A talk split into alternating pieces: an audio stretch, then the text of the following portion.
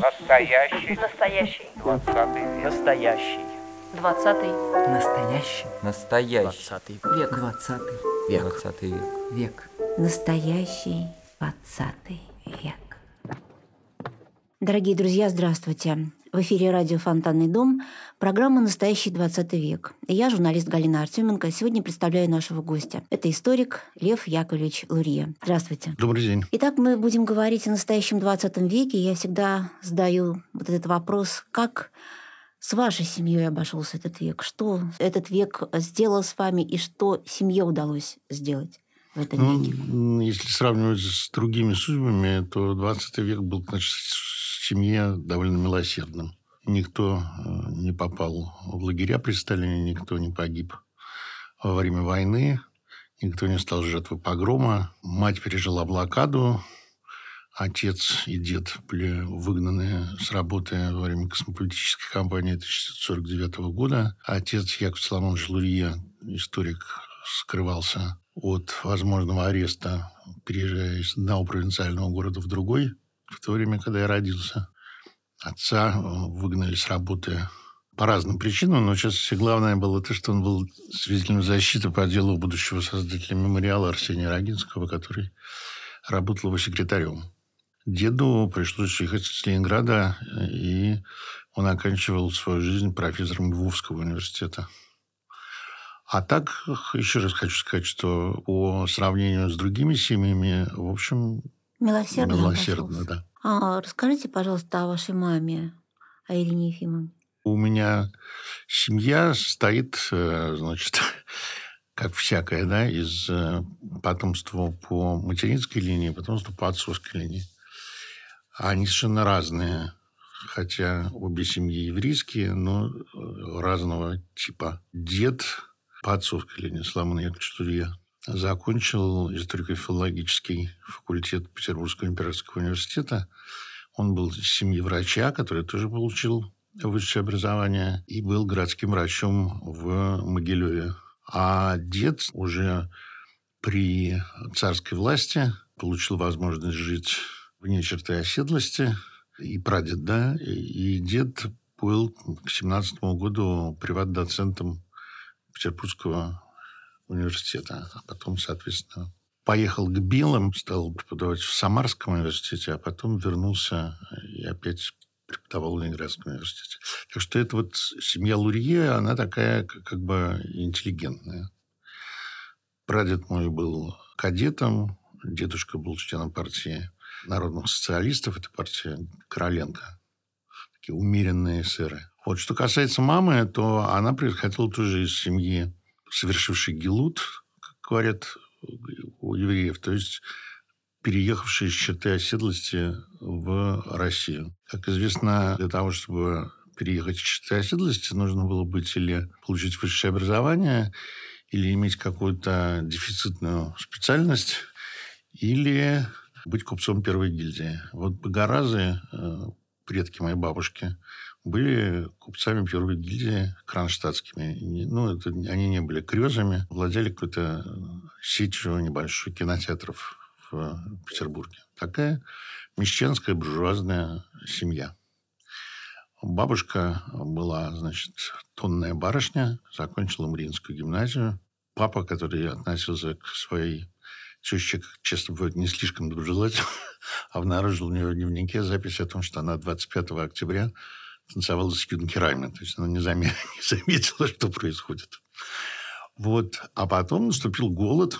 Они вспомнили о своих корнях и отправили бабушку, значит, менять ее шелковое платье на картошку и Ну, как-то жевать, да, в родное местечко Сенно, Могилевской губернии.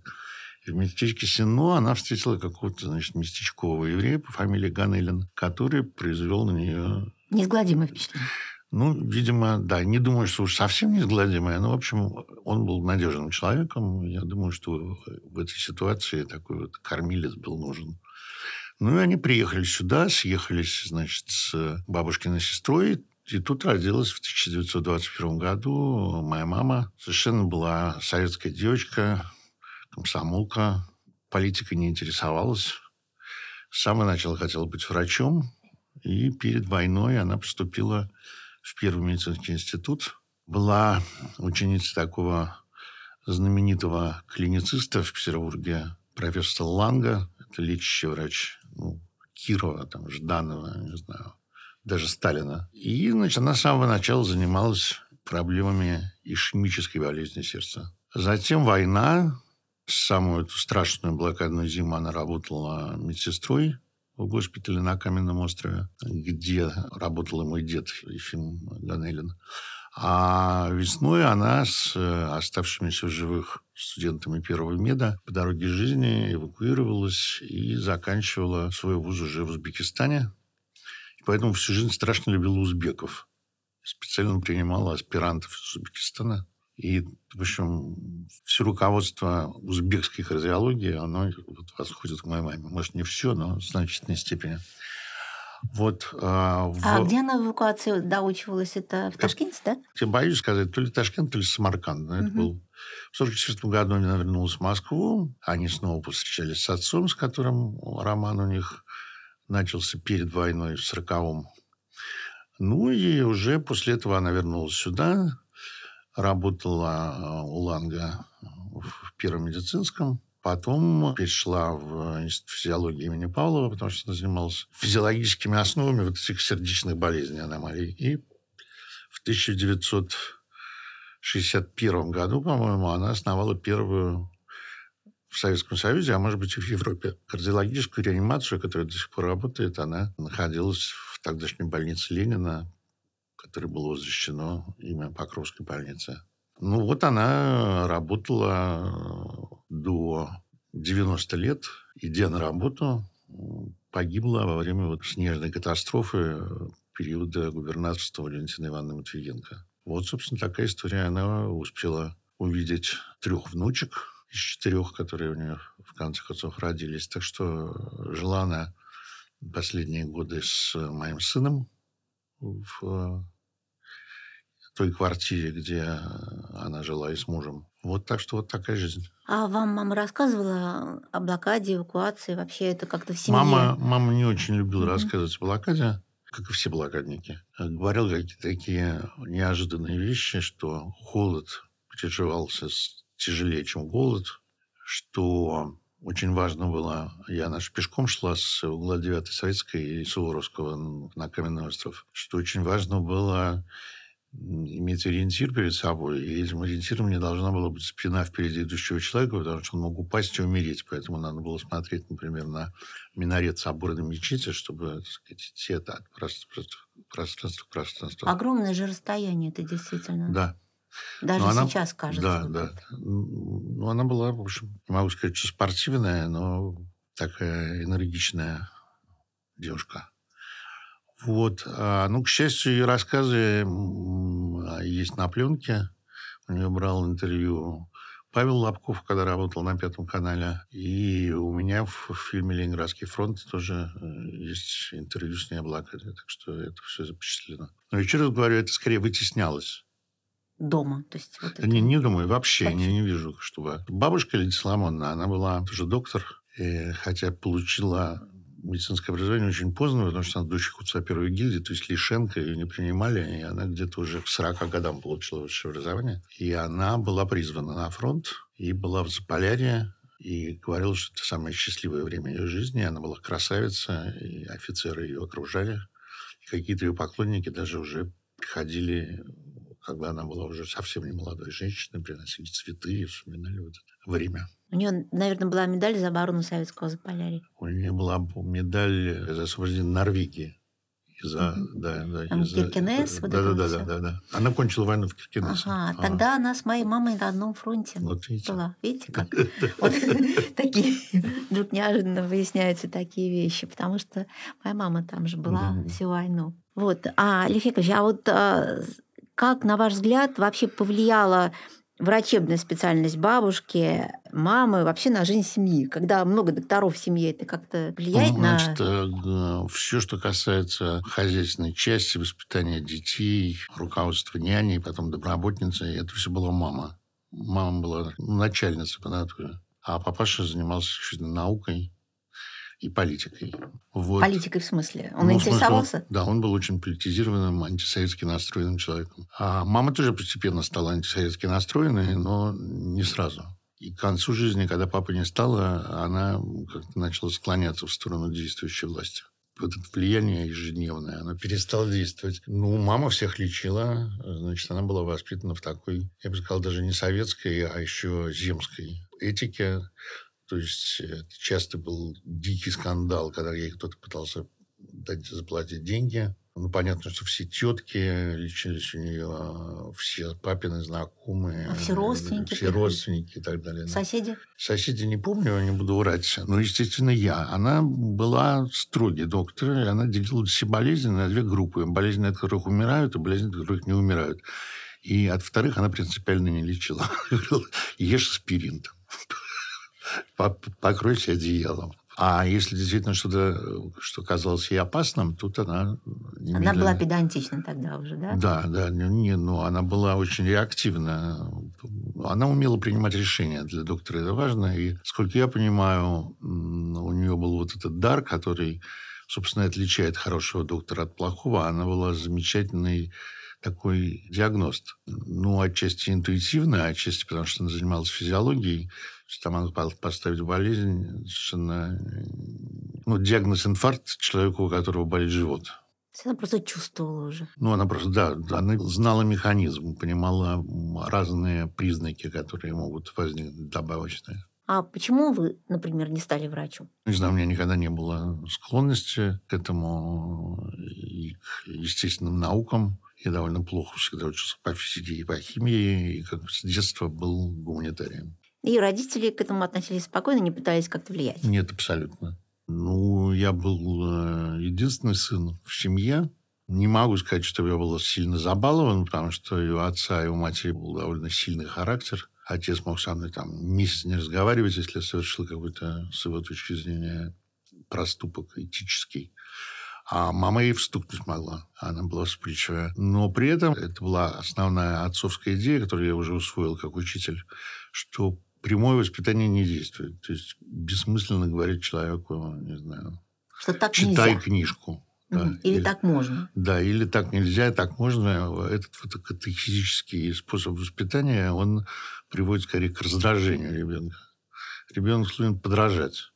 Ну, я думаю, что то, что родители работали с утра до вечера с удовольствием, получая от этого наслаждения, сыграло в моей жизни очень положительную роль.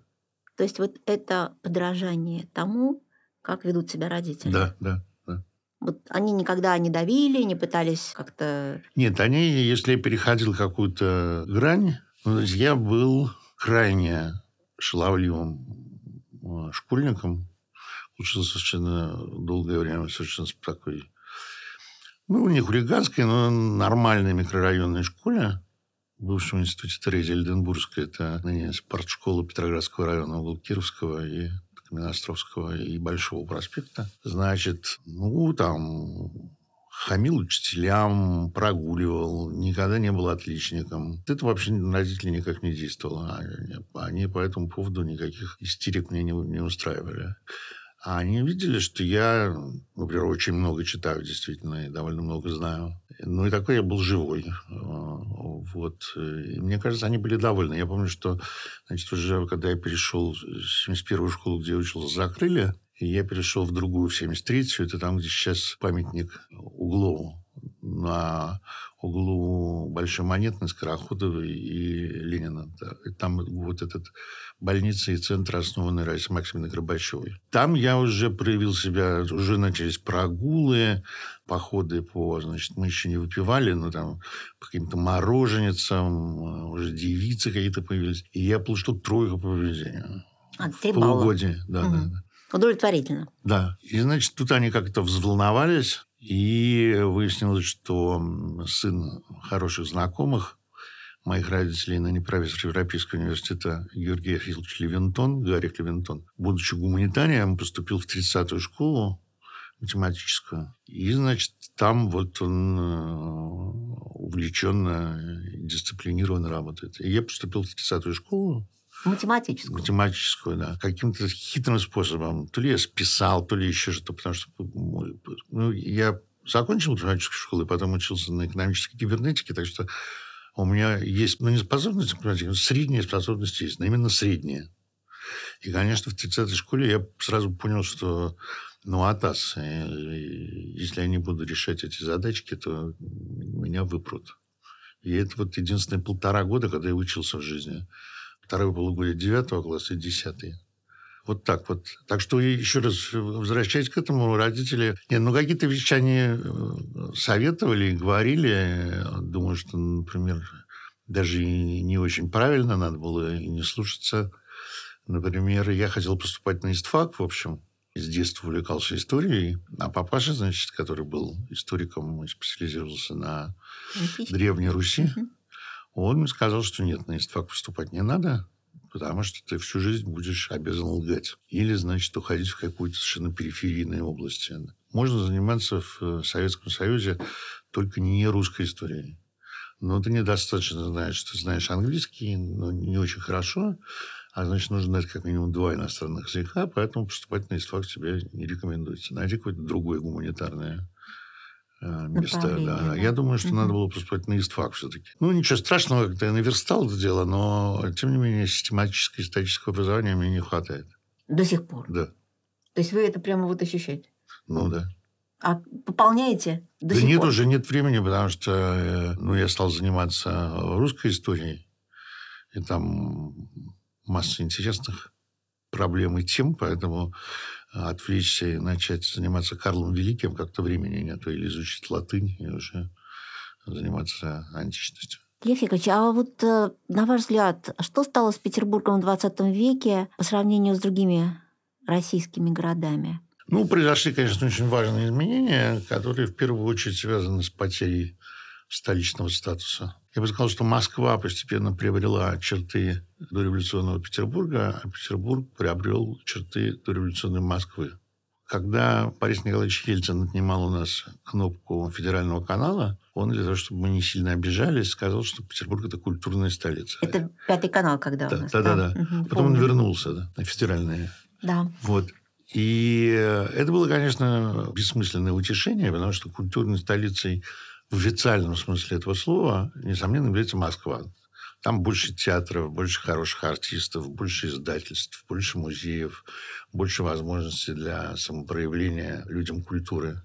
Но, с другой стороны, там э, более мягкий, чем был в Ленинграде, но всегда ну, имеется официоз, и нужно жить неким образом, существовать с властью и идти на компромиссы. А в Ленинграде из-за того, что возможностей было чрезвычайно мало, она часто была исключительно консервативная, с самого начала, с, с Зиновьева начиная. Да? Он, Ленинград, постепенно превратился в, в столицу контркультуры русской. То есть, условно говоря, Москва – это Аксенов Евтушенко, а Петербург – это Довлатов и Бродский. И начиная с Хармса и отчасти с Анны Андреевны Ахматовой, музей, о котором мы с вами разговариваем, да, вот это потаенное, то, что делается не за деньги, а для небольшого круга лиц, оно становится более важным. Это очень тяжелый путь, но он вот нашему городу свойственен. А как вы считаете, сейчас эта потаенность, вот как эта потаенность развивалась, ну, начиная там, я не знаю, с 20-30-х годов, и вот сейчас уже тоже 20-е годы. Что с потаенностью ленинградской, петербургской происходит? Ну, понятно, что она возродится. Здесь даже говорить не о чем. Здесь важно что сказать, что Петербург, каким бы он ни был, он третий по населению город Европы после Москвы и Лондона. Да? У нас все-таки есть публичная библиотека, Эрмитаж, возглавляемый крупнейшим патриотом нашей Родины Михаилом Ивановичем Петровским. Неплохие театры, музейные собрания. Много, несмотря на там, отъезды, иммиграции, все интеллигентных людей, домашних библиотек. Так что культура никуда абсолютно не денется. Даже более того, я в свое время слушал очень хороший доклад э, Данила Александровича Александрова про советскую науку 20-х годов, когда, в общем, все, кроме Ивана Петровича Павлова, уехали. Это тоже касается и писателей, и художников. И вы знаете, что это был невероятный взлет, и все Нобелевские премии были получены советскими учеными за работы конца 20-х, начала 30-х годов. То есть, казалось бы, должен быть упадок. Но отъезд освобождает свободные места. И, условно говоря, те, кто не мог пробиться, потому что существует пленка, да, она может из очень хороших людей, она пленка. То есть, условно говоря, пока Додин руководит малонорматическим театром, никто не может руководить малонорматическим театром. И это в некотором смысле справедливо, да? Ну, или никто не может руководить Эрмитажем, кроме Петровского. А энергия принадлежит молодым. И в тех драматических событиях, которые мы сейчас переживаем, есть не только горечь и трагедия, но и надежда. То есть не все так плохо? Да, не, не все так роковым образом плохо. Лев Яковлевич, а вот вы помните то время, когда сам издат был одним из самых вот, ну... Ну, конечно, помню. Я выгнан вот был расскажите про самоздат. Ну, у отца, э, естественно, был самоздат. Книжка, которая меня сформировала, это была книга Милана Джилоса «Новый класс», такого югославского коммуниста, э, который был в оппозиции к Тита, где объяснялось, почему реальный социализм не является социализмом вообще, а является формой примерно азиатской цивилизации. Я читал «Мастера и Маргариту» еще до того, как ее издали в журнале «Москва», потому что отец был знаком с Еленой Сергеевной Булгаковой и занимался Булгаковым немножко. Ну и все прочее остальное. А потом уже в 1968 году за попытку написать листовку до вторжения Советской в Чехословакию я был изгнан из университета из комсомола год э, варился в фабричном котле, закосил армию. Не сел, думаю, что потому что, э, потому что мама. Потому что мама была очень известный доктор и лечила все университетское начальство. Ну и в конце концов это был черновик листовки, а не листовка. Тогда все-таки в Андроповское время Комитет государственной безопасности, у него были определенные красные линии, кого не сажали, кого не сажали. Это типичная внесудебная была история. Но уже с этого времени я начал, я стал знаком с Рогинским, а потом и с Наташей Горбаневской, которая у нас останавливалась, когда приезжал со своим сыном. Видел Юрия Марковича Даниэля, дружил с Саней Делиенем, его сыном. Так что главный друг отца был Марк Наумович Ботвинник, ученик моего дедушки, которого был на Стремянной улице такой, я бы сказал, оппозиционный салон. Постоянно сидели люди и обсуждали политику. Я помню, что я начал читать газеты, а потом уже, естественно, лет шести. Кроме того, отец э, всегда он работал с того момента, когда вставал, и до вечера позднего ходил только вот или к Марку Ботвиннику, или в театр, и он был театрал и киноман, или в публичку. А каждый час он слушал BBC по-английски что его не, глушили, а у него с английским было очень хорошо. что я был в курсе. И, естественно, все читал.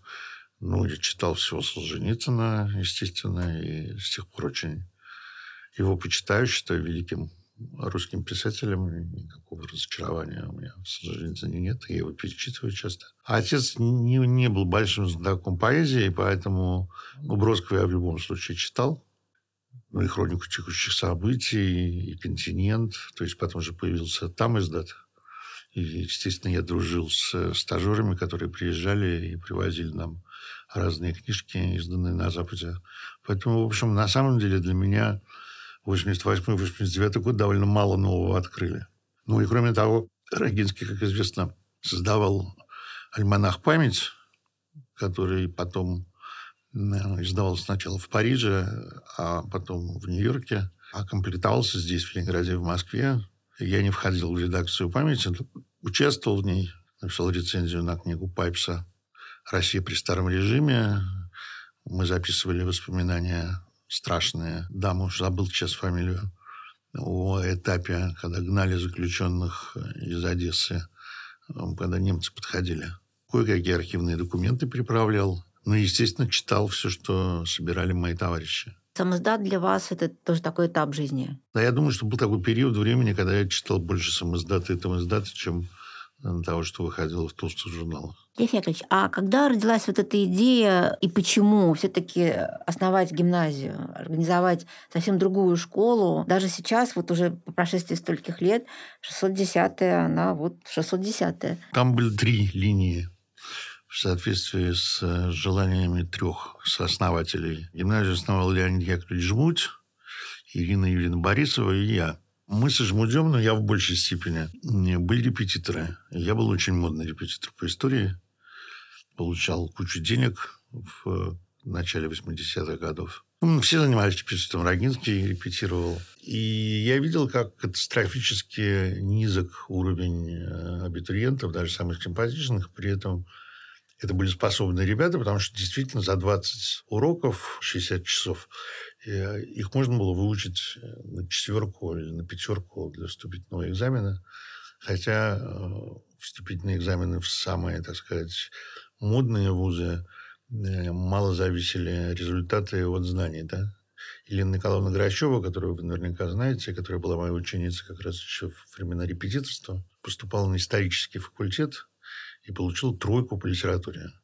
А потом, значит, вот блестящая, и, и она знала историю уже, когда пришла ко мне школьницей, не хуже меня. Я боялся немножко ей преподавать. Вот. Но, тем не менее, мы видели, что это зависит не от детей, а это зависит от уровня преподавателей. Для меня очень важен был опыт 30-й школы, которая была очень хорошая. Поэтому у меня была мечта создать честную школу, куда можно было бы поступить бесплатно, что тогда все эти английские школы были недоступны, что называется, для простого человека с улицы. Кроме того, мой сын учился в 30-й школе. В 30-й школе навязали как бы начальную и неполную среднюю школу, где никакой специализации не было. Я пошел доваривать историю сыну. И у меня вообще был опыт уже работы в школе. Я увидел, как это погано. И поэтому, значит, вот у меня возникла идея создать какие-то особые учреждения. Там же училась в классе зданий в одном Аня Борисова, дочка Ирины Юрьевны Борисовой, аспирантки моей мамы, а потом диссертантки. Она физиолог. А Леонид Жмуть, он окончил классическое отделение ИСТФАКа, был учеником такого знаменитого профессора Зайцева, там же был Яков Маркович Боровский, знаменитый знаток античности, которые мечтали о воссоздании классического образования в России без повторения ошибок дореволюционной гимназии, потому что гимназия, где преподают э, латынь и греческий, для так сказать, среднего ребенка, это то же самое, как если отдавать ребенка без слуха в музыкальную школу или если он не умеет рисовать в художественную. Это требует определенного склада ума. И вот так появилась идея классического образования. Сначала это были два класса в 30-й школе, потом 30-я школа разумно сообразила, что это приведет к разрушению 30-ки, потому что они все-таки математикой прежде всего занимаются. Ну, а тут такое время настало, значит, перестроечное. И э, нам удалось получить поддержку Собчака. И вот мы получили сначала номер, потом здание. Вот так она Петербургской классической гимназии существует. Она одна такая уникальная. А... Ну и правильно, что она такая одна уникальная. У нас, на самом деле, в Петербурге, э, я не знаю, что сейчас произойдет, потому что уезжают, конечно, учителя, и уезжают выпускники. И у меня была такая гордость, что я выпускаю вот таких замечательных ребят, успешных, и они остаются в России.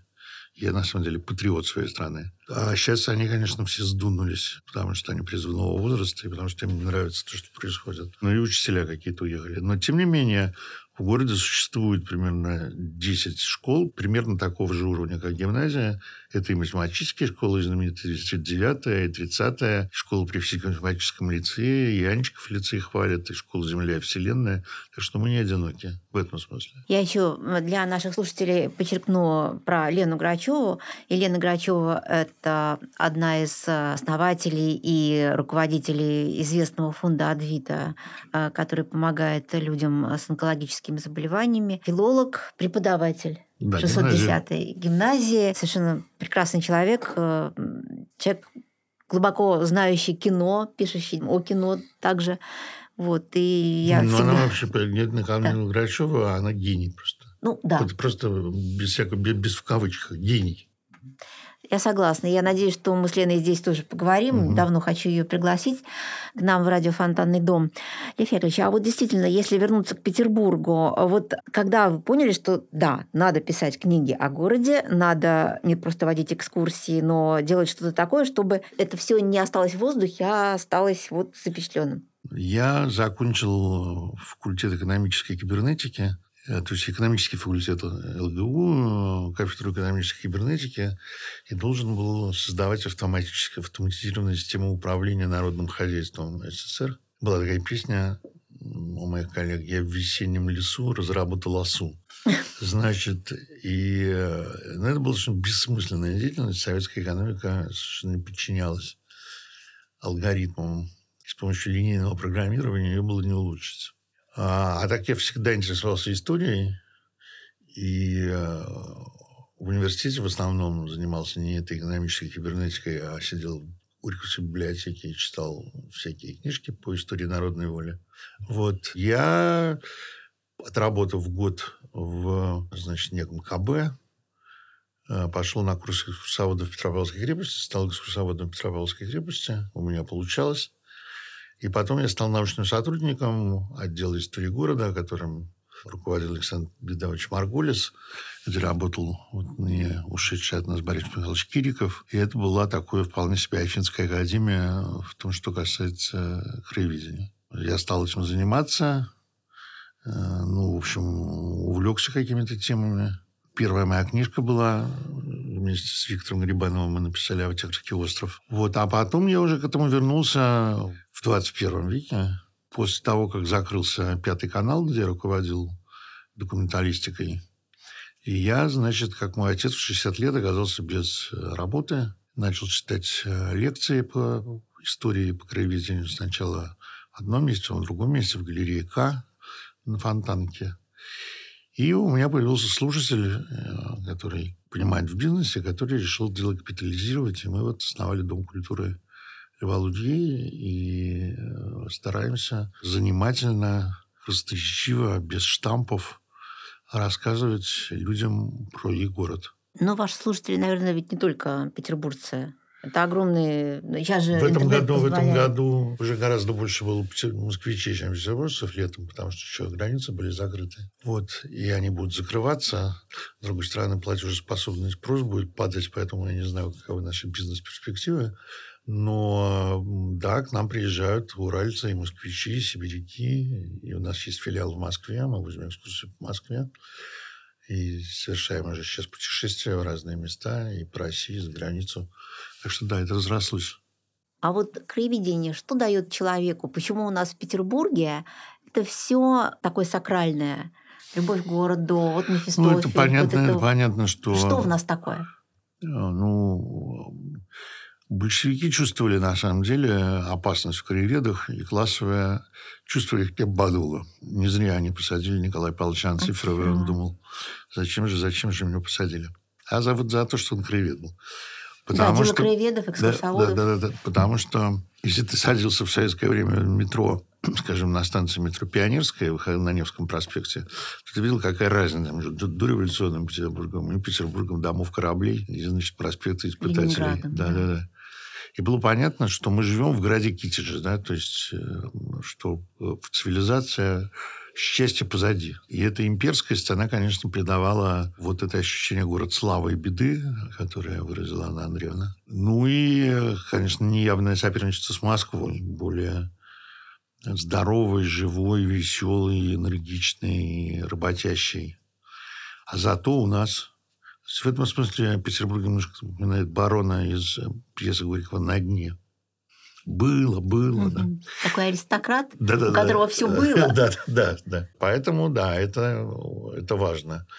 Петербург, он отличается от Москвы еще и тем, что так как у нас очень низкая производительность труда, в отличие от Москвы, потому что все деньги не заработаешь, и больших денег не будет все равно. В Москве ты вертишься, как белка в колесе, потом там едешь бесконечное количество времени на метро или на машине стоишь в пробке. Но зато ты получаешь какие-то деньги, которые потом можешь тратить. А в Ленинграде, ну, м, с голода ты не помрешь. Ну, и особенно рассчитывать на постройку дачи в Комарово тоже не приходится. Поэтому можно выпивать. У нас гораздо больше пьют. Можно гулять. Можно встречать белые ночи. Можно читать книги. То есть вот эта подводная часть айсберга у петербуржца, она гораздо больше, чем, чем у москвича. И интерес к городу – это как собирание марок, изучение, не знаю, древнекоптского языка или учение кингов. Это бессмысленное, но от того не становящееся менее приятным знание. Бессмысленное? Или все-таки некий смысл существует в краеведе, градозащитники или кого-нибудь там? Во-первых, он, это разные аспекты. Ну, Советская власть в Ленинграде, как известно, пала благодаря группе спасения Алексею Ковалеву, которые отстаивали значит, здание гостиницы «Инглитер». И башня «Газпрома» не была построена в том месте, в какой его собирались строить, и 37-я больница не была передана конституционным судьям. У нас довольно много побед. В этом смысле градозащита в Петербурге играет э, такую же роль, как политика в Москве. То есть наша политика – это градозащита. Это самое такое болезненное нервное окончание петербуржцев. Это часть их самосознания, часть петербургского мифа, за который все держатся. Ну, конечно, на самом деле local history, как называют краеведение, это очень важное направление исторической науки. Вот мой сын, к счастью, значит, бросил заниматься, более или менее бросил заниматься тем, чем он занимался, и э, пишет огромную книгу про дом, в котором он живет, про всех квартир владельцев, жильцов, и получается, что это и книжка о каких-то бурятских повстанцах конца 20-х годов, и революционеры, большевики, трамвайщики Шкапине, и какие-то там есть анархисты, и какие-то крестьяне, приехавшие, и конфликты, и все такое прочее. И, конечно, это дает общую историческую картину, потому что история вообще изучается на примере чего-то. Петербург – это достаточно большая область для изучения. А, гениус Лоция, вот это, э, гений места. Да. Как вы думаете, какой у нас сейчас гений мест? Кто он? Гений места – это не, не он. Это кто? Гений места – это нечто, что разлито. Дух веет где хочет. Да, да. It depends, так сказать, э, в разное время актуализируются разные куски города. Если говорить ну, про вот да, топографический да, да. локус, да? Ну, например, в 70-е годы модно стало любить Петроградскую сторону. Э, потому что это модерн, и потому что золотой век переместился в серебряный. И как бы любовь к Анне Андреевне, Николаю Степановичу и Александру Александровичу, она вот выражается именно в этой эдвардианской архитектуре э, начала 20-го столетия. Сейчас неожиданным образом модным стал конструктивизм и даже функционализм 70-х годов, который нам казался уродливым. А сейчас есть масса людей, которые хотят проводить экскурсии по этим местам и так далее. И сохранять, потому Да, что да. некоторые посягают. Да-да-да. Вот, так что это меняется. Но важно, что прошлое для петербуржца является огромным капиталом.